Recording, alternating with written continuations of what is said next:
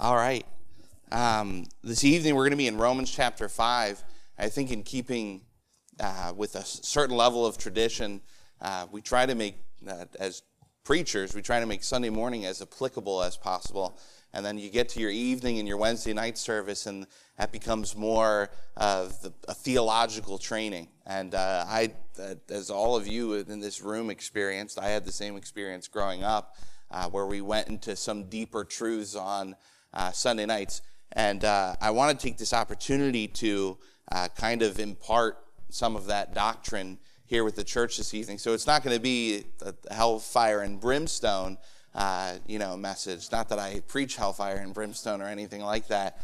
Uh, but I, I just want to take some time to study out kind of something that we've seen uh, play out in our, our the, the, the sermons this morning and uh, it's, it's based around the doctrine of sin.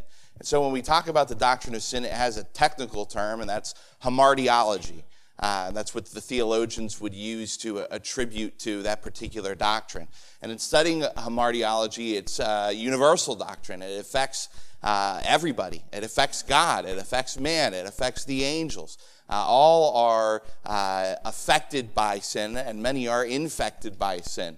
And so I want to take time to look here in Romans chapter 5. And the, the Bible is going to give us really three categories uh, within sin. So uh, you have sin, uh, then you have sins, and then you have sinners. Now, you might say, well, that just sounds like you're just changing the plurals of words there. Uh, but it's not. All of these are categorically different.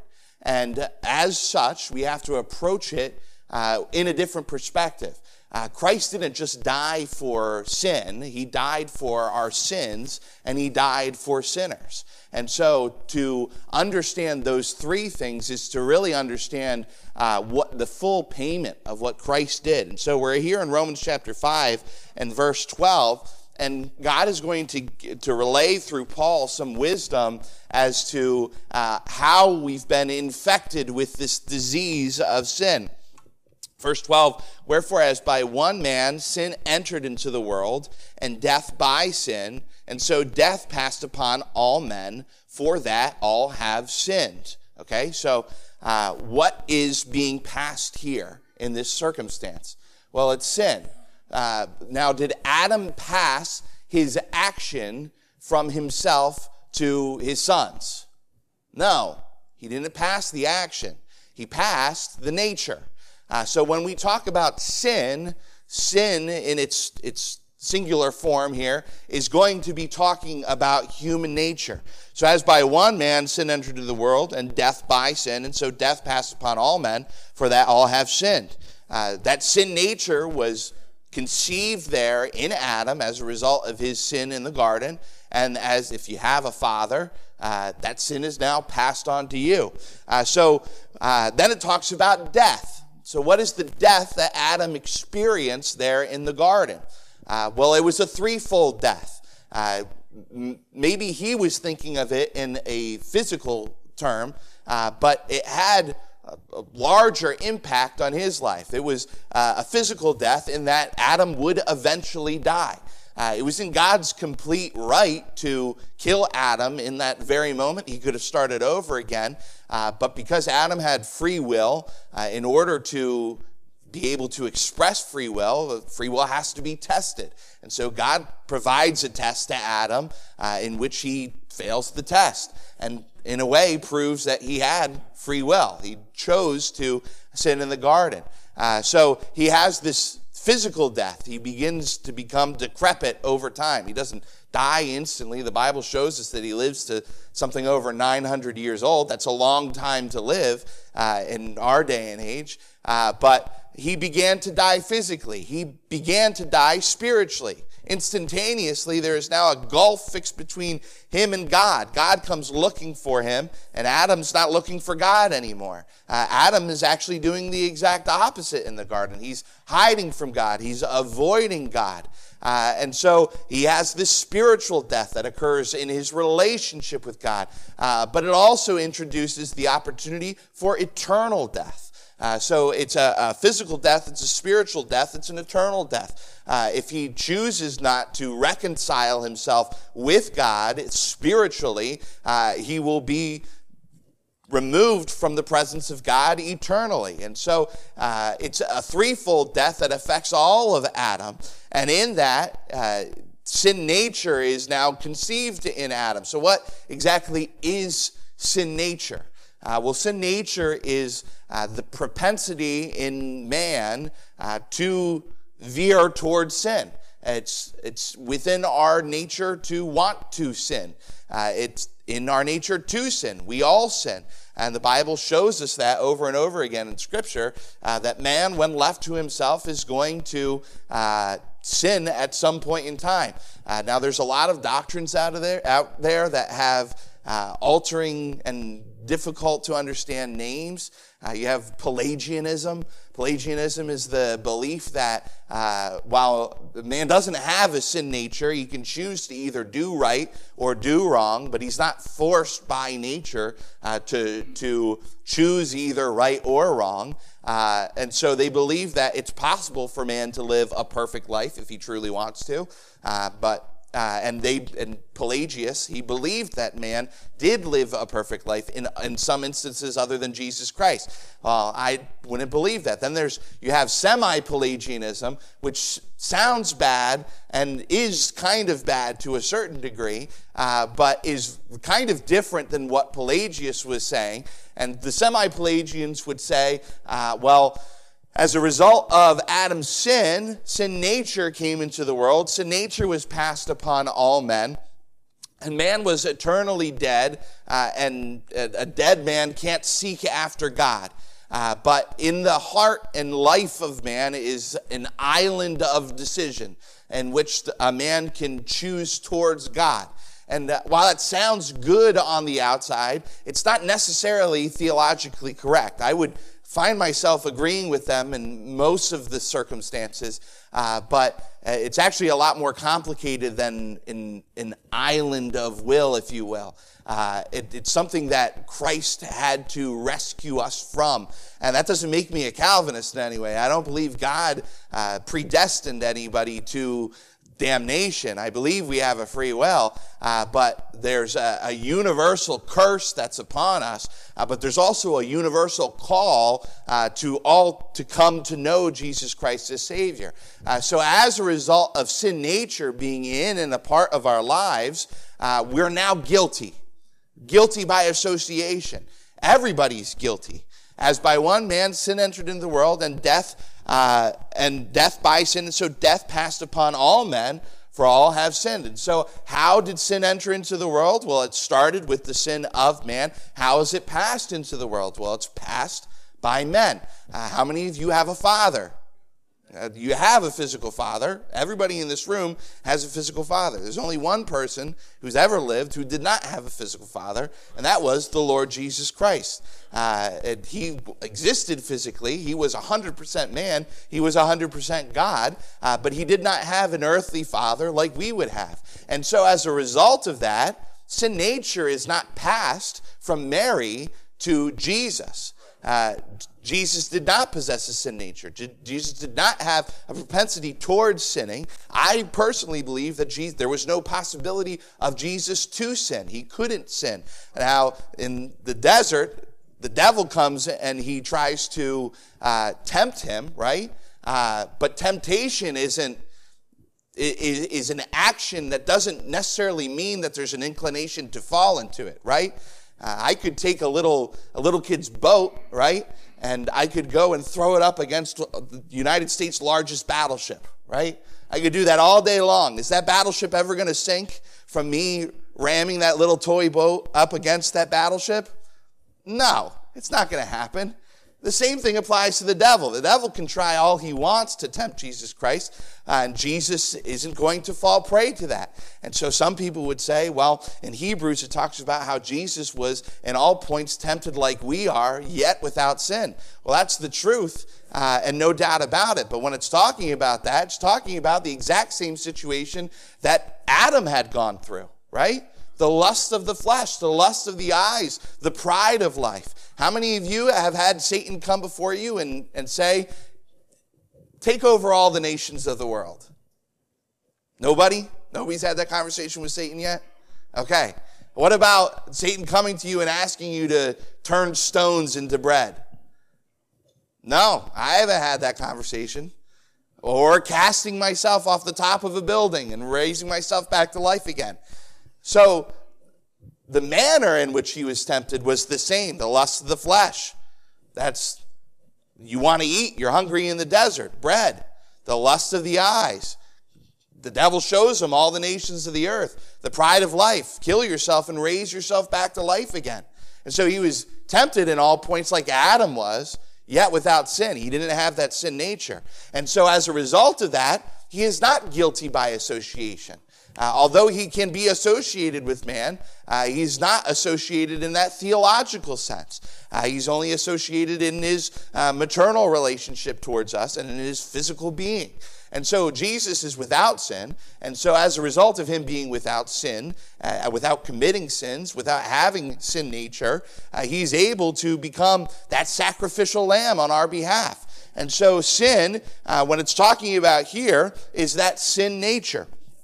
It's passed upon all men. Verse 13, for until the law, sin was in the world, but sin is not imputed when there is no law. So, what, what Paul is saying here is sin existed in the world, uh, but it couldn't be added to somebody's account until the law was given. Now, they were guilty, right? They were guilty of committing sins, uh, but there wasn't a consequence, a natural consequence, uh, like as we have today. Uh, see it with Cain and Abel. What does Cain do? Cain goes and he murders his brother Abel. Now, did God kill Cain because of, of his sin?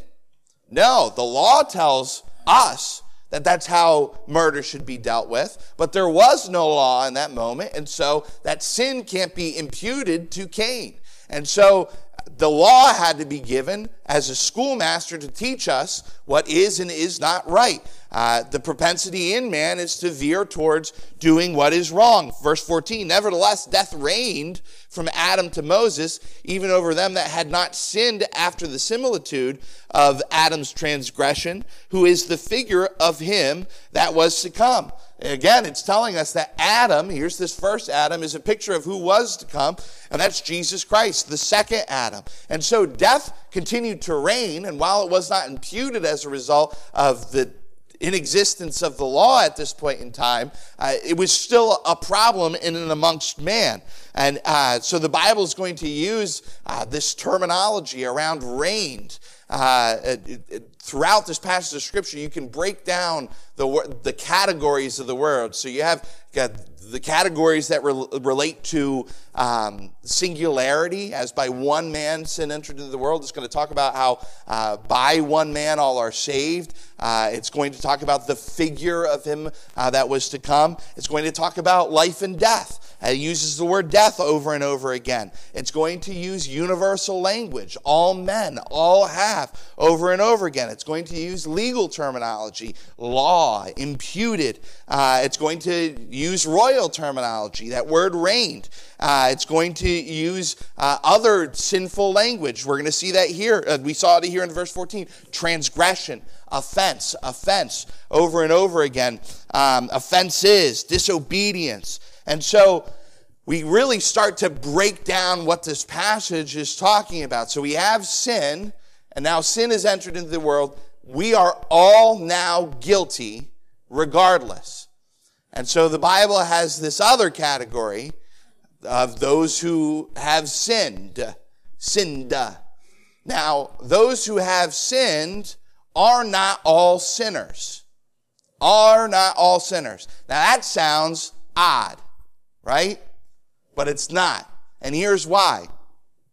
Sinners are people who commit sins. Now, does everybody who has ever lived committed a sin? Uh, we would think so, right? But no, there's babies, right? You think of a, a baby, one day old, they're born into the world. They don't have the, the, the faculties to commit sins. Now, are they guilty? Yes. But how? By association. They have a father. So they're guilty by the law, but they have not committed sins, and so they are not sinners yet. And that's what we see there in verse 19. For as by one man's disobedience, many were made sinners. Now, the Bible could have said, if it meant it, that all were made sinners, but it doesn't, because not all are sinners.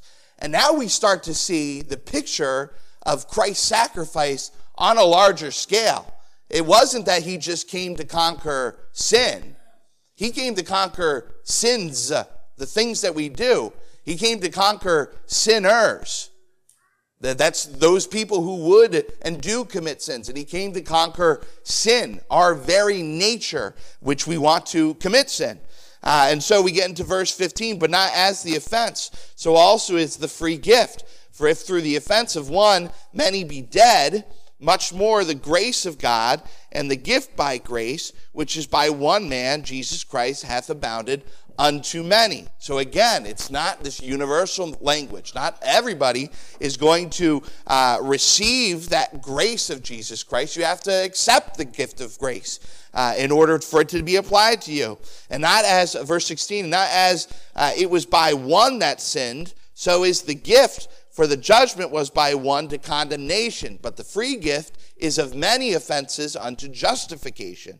For if by one man's offense death reigned by one, much more they which receive abundance of grace and of the gift of righteousness shall reign in life by one, Jesus Christ. So again, we see that picture of uh, the juxtaposition. Sin reigned, and now Christ reigns. Verse 18, therefore, as by the offense of one, judgment came upon all men to condemnation. Even so, by the righteousness of one, the free gift came upon all men unto justification of life. For as by one man's disobedience, many were made sinners. So by the obedience of one shall many be made righteous. Moreover, the law entered that the offense might abound. But where sin abounded, grace did much more abound. That as sin hath reigned unto death, even so might grace reign through righteousness unto eternal life by Jesus Christ our Lord. And so we have sin, guilt by association.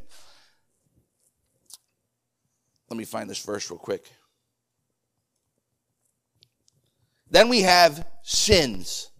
Those are the, the bad things that we do, uh, trespasses, uh, things which uh, are contrary to the divine nature, whether in action uh, or in nature. Uh, those things which are contrary to God are automatically sinful in nature. And so we get to 1 Corinthians chapter 18, uh, chapter 15, verse 3. For I delivered unto you, first of all, that which I also received, how that Christ died for our sins. Christ died for our sins, according to the scriptures. So now Christ has died for sin. He died for the nature that we have in us. And now he's died for our sins the bad things that we do. And so, who is, who commits sins? Sinners. Sinners commit sins.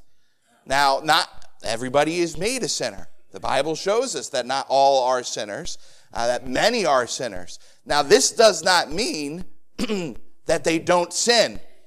That sounds weird, right? Because when I say sin there, I'm talking about falling short. Uh, word sin, in a literal sense, is uh, uh, that gives a connotation of archery. Uh, when somebody draws their bow back and they're aiming for a target and they miss their target, uh, they've fallen short. They have sinned.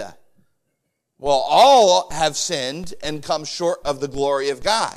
That's what the Bible says, right? So that can contain those who are guilty by nature and that can contain those who are guilty by action. And so now, if you're in this room, uh, when Paul is writing to Christians, if they can read what he's writing, they've committed sins. Uh, everybody in this room has committed sins. Uh, it's really only by technicality that some do not commit sins. But that just goes to show you how deep God's understanding of sin truly is. It goes beyond our understanding. We look at it in a kind of a, a blanket form. But from the beginning of time, God knew exactly what needed to be conquered and how it needed to be conquered. Christ couldn't be born of a man because he could not have a sin nature. He had to conquer the sin nature. Christ could not commit sins because he could not be guilty of sins. And therefore, if he's not guilty of sins, uh, he cannot be a sinner. He did not fall short. He's the only one who has not fallen short. And because of that, he is the only possible prevention for our eternal death. The only possible prevention. And so we get into this conundrum. Well, what if Christ sinned? Not possible. There is no other options by God to deal with this circumstance.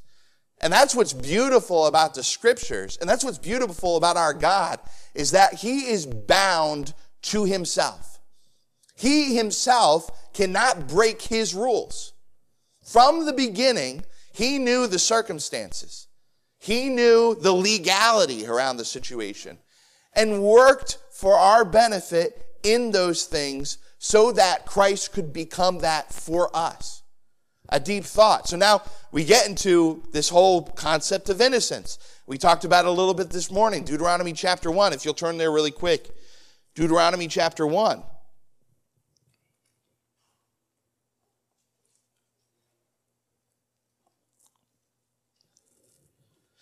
Deuteronomy 1 and verse 39. Moreover, your little ones, which he said should be a prey, and your children, which in that day had no knowledge between good and evil. They shall go in thither, and unto them will I give it, and they shall possess it. Now, this isn't necessarily speaking about sin in, in its initial context. It's talking about uh, innocence in this circumstance. But the way that God views the individuals involved in the circumstance is different than how we would define individuals in the circumstance. He's talking about there is individuals who did not have a knowledge between good and evil. And then we look at Numbers chapter 19 and we find out that the people that he's talking about are between the ages of newborn and 19 years old. Well, that's a, a very large swath of people to be innocent in a way. And we talked a little bit this morning about hot and cold cognition, how God did not hold it against them uh, because they were incapable uh, of making a, a wise decision uh, simply because of how God created them. It was, uh, it's just a, a, natural part of, of growing, uh, having to make those mistakes. Uh, making mistakes in hot cognition uh, will help your cold cognition, right? Uh, when you realize you've made a mistake, uh, you're able to think hypothetically into the future. How can I avoid making this mistake again? And so God does not hold that against them. But God is a God of justice. And so, as a God of justice, sin has to be dealt with. And what is, how does God deal with sin? Through death. Death passed upon all men, for that all have sinned. And so you have a baby who's come into the world. Is that an innocent child? Not legally, at least in the way that God views it. That child is as vehemently disgusting to God as any other sinner in this world. Should be, right? But Christ died for that child. That child is covered by Christ.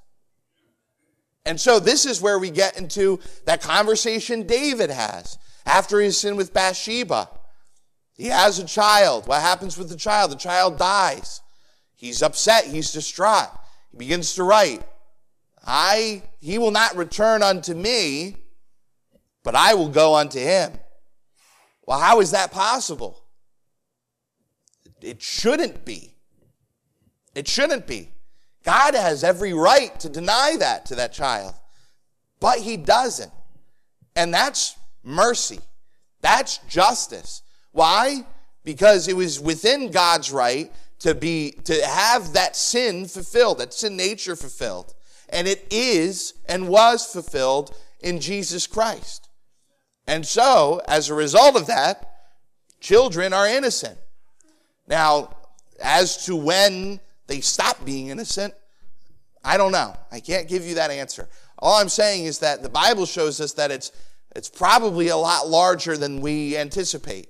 And so that ought to give us hope in a way, right? For your children. Uh, maybe for people who don't have the capacity to understand what is right and wrong uh, by physical reasons or mental reasons. God is a just God. God is a merciful God. And that is something that we can hold on to. Uh, it, it, it, it would be fair for God to say no. But God is, in a way, unfair. Not unfair to us, unfair to himself. He made a way for us.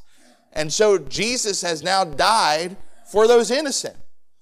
So Christ has conquered sin for children. Your, your nature is automatically conquered by Christ. Now, that doesn't mean that you no longer have a nature. It just means you're no longer guilty by your nature.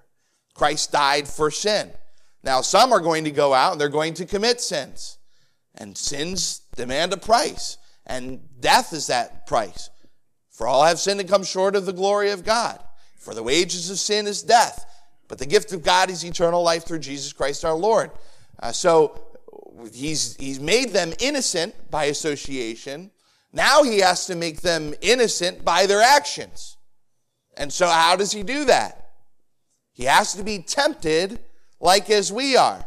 Now, if Jesus had gone his whole life, had never had one temptation, is he really conquering sins? No. Now, that doesn't mean that the type of temptation has to put him into a situation where he could possibly sin, but it means that he has to be tempted. He has to be tempted. He has to overcome the action of sin. And he does that not only through his daily life, but he does that through the direct temptation of the devil. He overcomes sins. And so now Jesus Christ has overcome sins. And so, because he's overcome sins, in a way, he overcomes sinners. Now, everybody in this room, for the most part, I mean, I don't see any newborns, and I'm sure there's little kids in here who have committed sins before and been punished for them uh, by their parents. But when we talk about sinners, we're talking about those people who commit sins. So uh, when Paul writes about sinners and to sinners, he's saying, You're all sinners. You've all fallen. If you're able to read this, you're able to, to sin. You're able to fall. And everybody has fallen. We talked a little bit this morning about how uh, you're sinning when you don't even realize you're sinning, when you're impeding upon the divine nature. Uh, where the, the goal for man is to be like God. Like God. Not a little bit like God. Not to your best of your ability like God. You have to be eternally holy, without sin, without spot, without blemish. That is the goal. And so, if there's any portion in you that comes even minutely close to that, you are now infinitely separated from a holy God. Uh, we think about it this way uh, so God is, an infinite God, right? He's existed in infinity, in, in, in infinity. And so you take infinity and you multiply it by two. What do you have? More or less. You, you don't. You still have infinity, right? And so the goodness of God, the nature of God is in its way constantly expanding. Constantly. As time goes on, as infinity continues, that's mind boggling, right? The day you were born, you were capped at one. One. You've committed one sin. You were born, you were conceived. One sin. In Isaiah writes about it. In sin I was conceived. In my mother's belly. That's where it all started. You were capped at that moment from an infinitely holy God. So you are now infinitely separated from God. That puts everything into perspective, right? It, it puts into perspective how bad we are. It also puts into perspective how big a gap Christ has made, how big the bridge that he get, how big the gap that he bridged for us is. It's an infinite one, and one that could only be accomplished by an infinite God. And so Christ must be God. He must be. There is no other option. He has to be holy man and he has to be holy God. He has to be a holy man and he has to be a holy God. And so we've, in a way, you've proven the divinity of Christ just through logic. You don't even need the Bible at that point. Now, I'm not saying you don't need the Bible. I'm just saying that God has thought about this for a long time. And he's imparted this to us in his word, and we can grab hold of it. And all I'm not trying to beat down anybody tonight, but the gap was just astonishing. Astonishing. The gap grows every day, and Christ did it for us. The probability, improbable. The possibility, seemingly impossible. But with through Christ, all things were possible. And so that's really all Romans 5 is trying to tell us. It's a, a, deep concept, but we have the, those different categories just right here sin, sins, sinners. They all mean something so different to us, but so similar. And so this is like the beginning of uh, a, a, paper that I, I want to write about hamartiology and the, the development of the prefrontal cortex, the age of innocence, and sins, sins, and sinners, and the difference between those things. Because his hand is just on everything. I mean, on everything. You can see him working in ways that we laymen have never even thought about. Never even thought about. Think about the loopholes that God has filled in His own word on your behalf. Some things that we probably don't even know about. There's going to be some things that are revealed to us in heaven that were plain as day in His word that I don't think we anybody even realized. He's an infinite God. There's infinite possibilities with Him. And that's something that we hold on to. It's scary in a lot of ways. I think about heaven sometimes, I get anxious. You know? You think about eternity. There's almost a desire within yourself to want an end at some point, just for something to stop.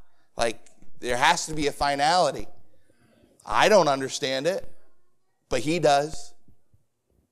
And I don't have to understand it here, I'll understand it there. Christ gives the grace and Christ provides. Christ bridged the gap.